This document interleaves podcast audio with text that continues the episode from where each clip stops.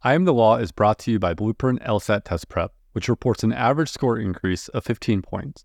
With the first AI powered QBank, fun videos, personalized study plans, and engaging 98th percentile instructors, Blueprint has helped thousands of students crush their LSAT goals. Learn more at blueprintlsat.com.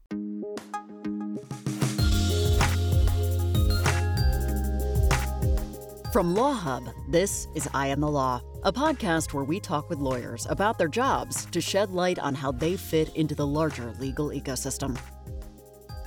In this episode, Kimber Russell interviews a federal pro se law clerk about her time in chambers and the challenges she faced after returning to work after taking time off to have a child.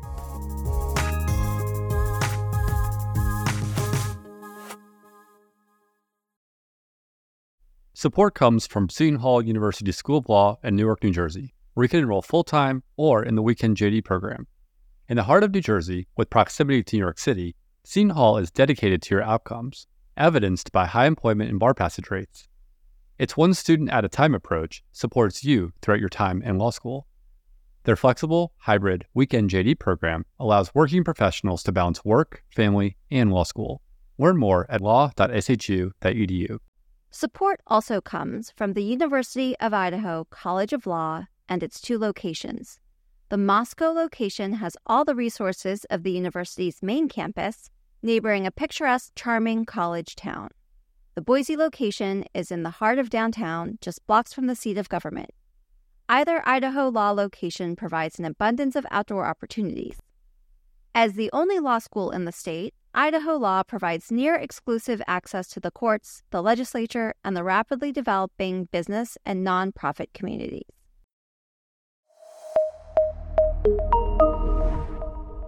Today, we are joined by Vail Gardner, a 1997 graduate of the University of Florida Levin College of Law.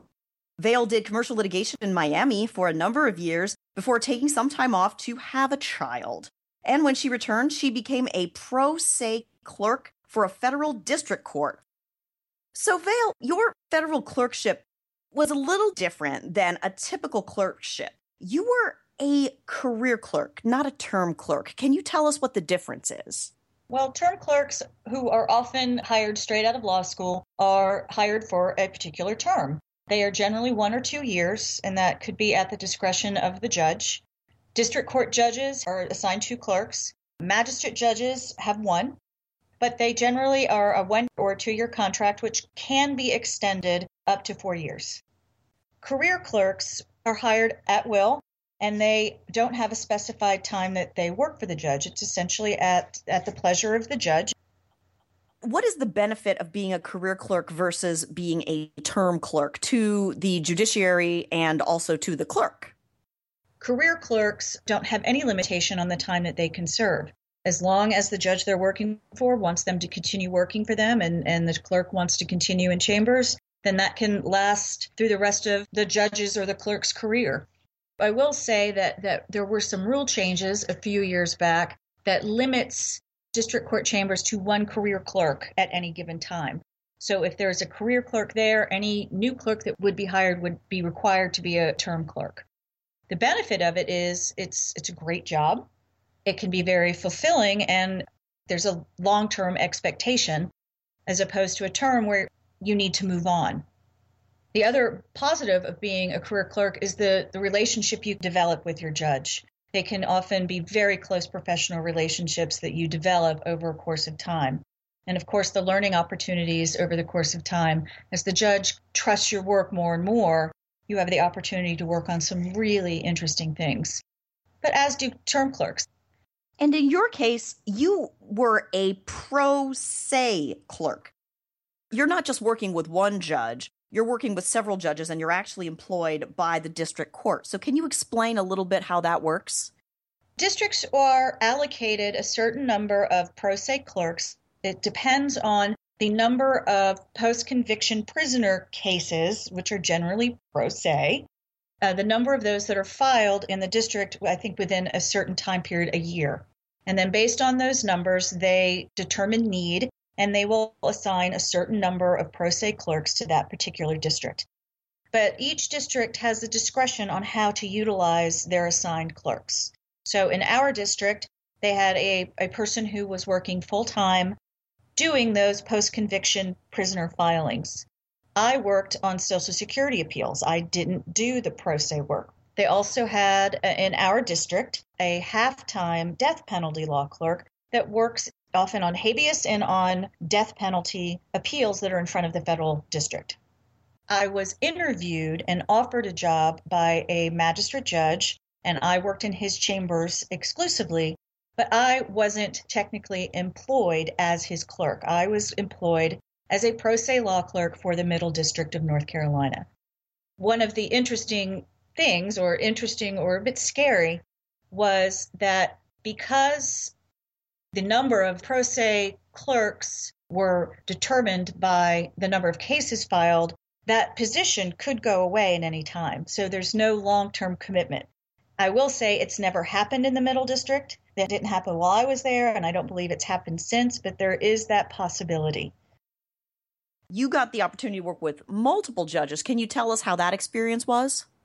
I enjoyed it very much. I worked primarily in um, my judge's chambers. That was my physical location. But then I worked for two other magistrate judges who were in different courthouses. And I would do that by computer and by phone. And we would send drafts back and forth. The fun part about it was is, is that each one was very different in style and in the things that they liked to see in their draft opinions. It was interesting and fun to do it a bit differently for each one of them. We also had the opportunity to develop a relationship with three different judges as opposed to just meeting them in the hallway.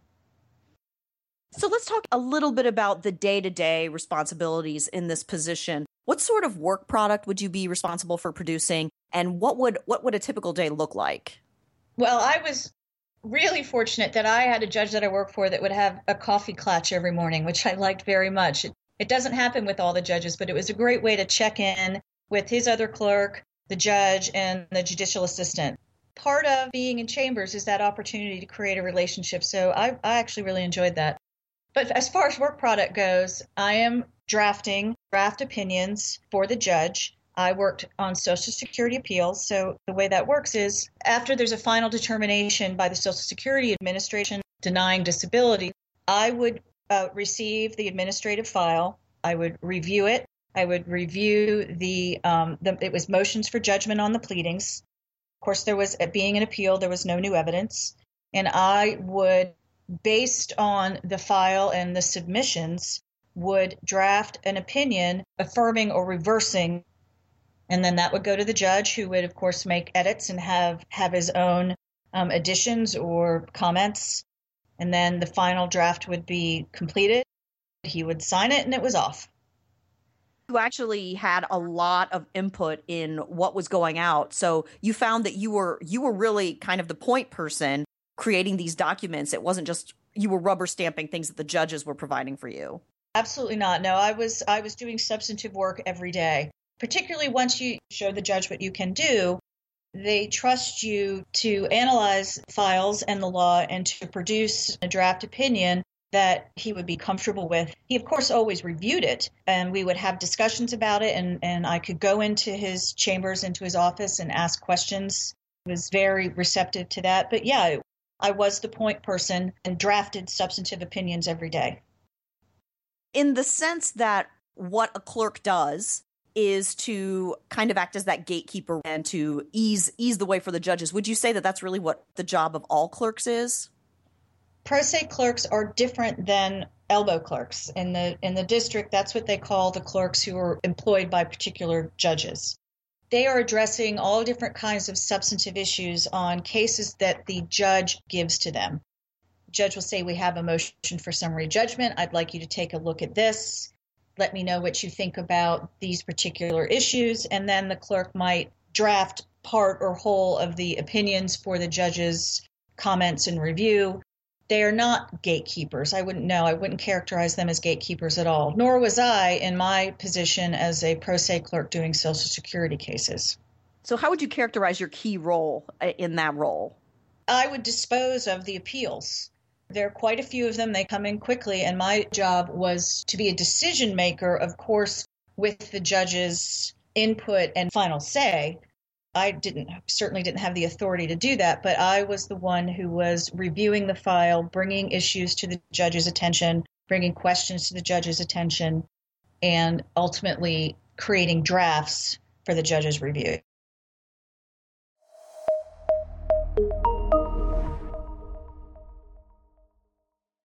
Support comes from Vermont Law and Graduate School. Vermont Law and Graduate School empowers students to dream big. It welcomes and shares passions for social justice, the environment, criminal justice reform, and so much more. At VLGS, realism and idealism collide. Together, students and faculty positively transform the world around them. From an accelerated two year JD to an online hybrid JD, VLGS offers innovative programs where you can learn at your own pace.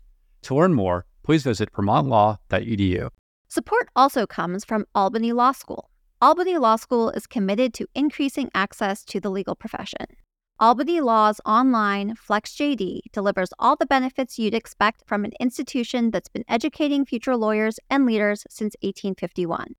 With one in person session per year, you'll complete most of your work online, giving you the flexibility you need to earn your law degree when and where it works for you. To find out how you can begin your journey to earning a JD, visit albanylaw.edu today. Support also comes from Baylor Law School, the smallest and oldest law school in Texas. Baylor Law has three entering classes, 15 tracks of study, strong bar passage and employment rates, robust scholarship offerings, numerous clinics and joint degree programs, and a focus on preparing excellent and ethical lawyers. Visit the Baylor Law website to learn more and to apply for free to the spring, summer, and or fall entering classes. What would you say w- were the biggest pros to this position? What what did you like the best about this job? Well, having been a litigator, there was certainly the practical aspect is is that it is much more consistent in the hours that you work. Never really necessary to work nights or weekends. There was some flexibility with the hours that you were there, and again, that really depends on the judge that you're working for. They are the, the masters of their own chambers, their own universe. They have a lot of discretion to make their own rules about how they want to run their chambers, but very consistent in the time that you're working. I very much enjoyed the people in chambers. I liked my judge very much. I liked my co clerk very much. We're still very good friends, and the judicial assistant. The flip side of that is is that if it's not a good mix, it can be very uncomfortable because it is such a tight knit group that if it doesn't mesh, it can be uncomfortable. I did not experience that, but there are some clerks that do. It is well paid, and the work was was interesting. I liked research and writing, so if that's something that a lawyer enjoys doing, likes the research and writing aspect, then that's certainly a good place to be. And you did sort of allude to some of the downsides. What other sort of cons are there to this position? Well, as a pro se law clerk, I was doing the same work all of the time. And that could get, um, once you've learned what there is to learn, it can become a bit rote.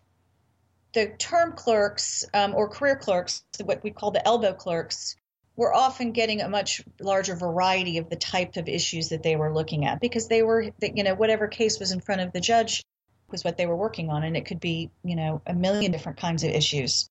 So for pro se clerks, particularly, it can get it can get rote, and it can get you have to keep yourself engaged.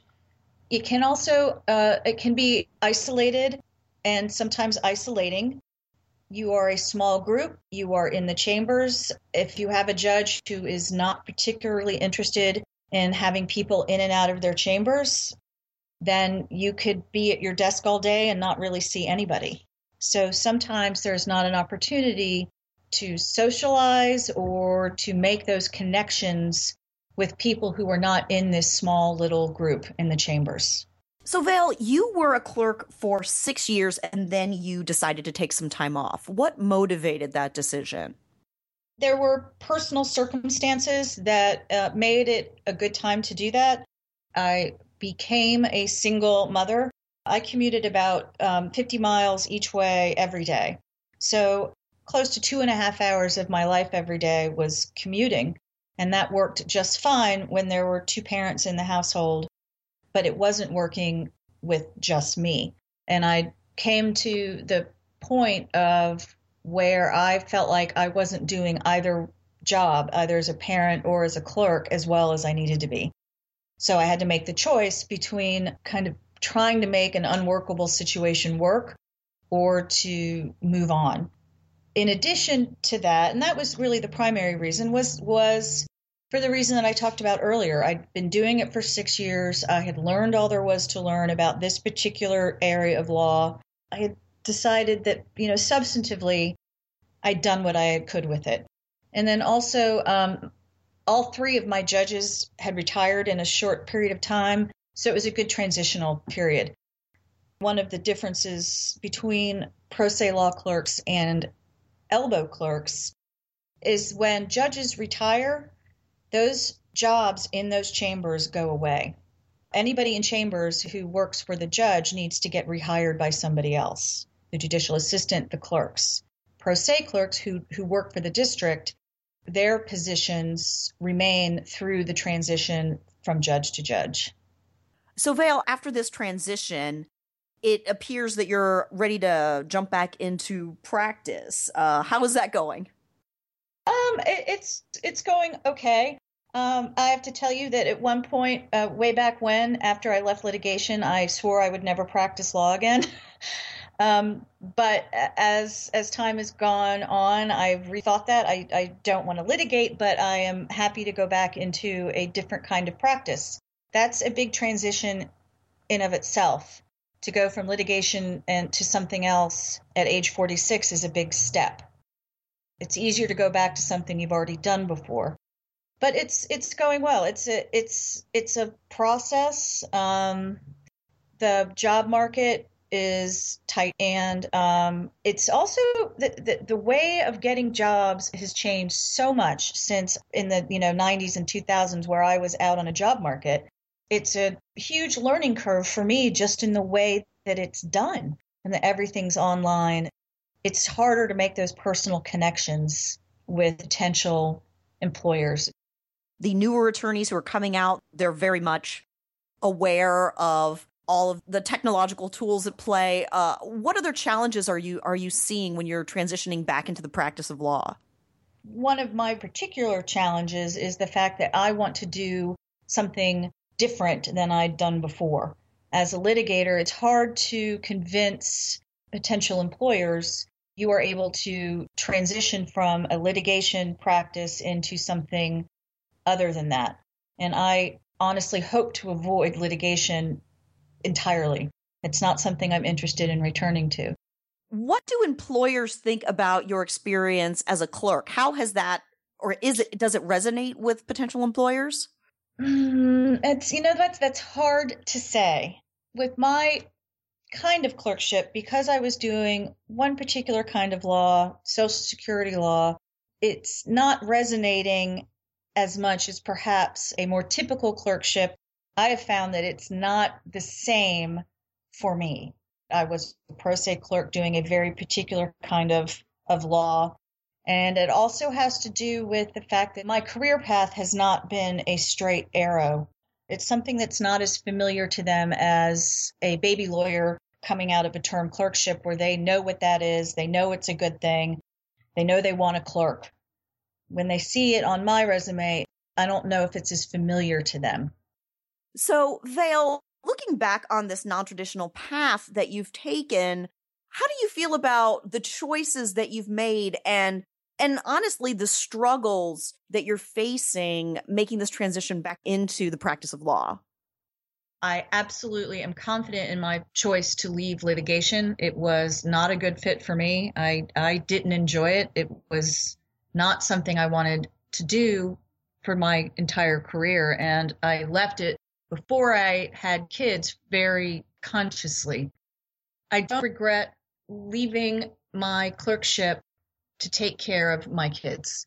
It's a hard decision to make, but I'll come back to what I said earlier about my feeling that I just wasn't doing a good job in my career and I wasn't doing the job I wanted to be doing giving the time I needed to be giving my kids at that time. It was a big transitional time for, for them. I didn't think it would be as hard as it has been getting back into the practice. Um, as the process has gone on, I've had to be more creative. I've had to be more focused. The tendency is to start thinking, I'll just do anything. And that's not a good way to go through a job search is being scattershot. So I've had to keep myself focused and keep my keep my eye on the on the long-term goal. But I'll say once again, I don't regret it. I think I made the decisions based on what I knew then, and in hindsight, I'm happy with them.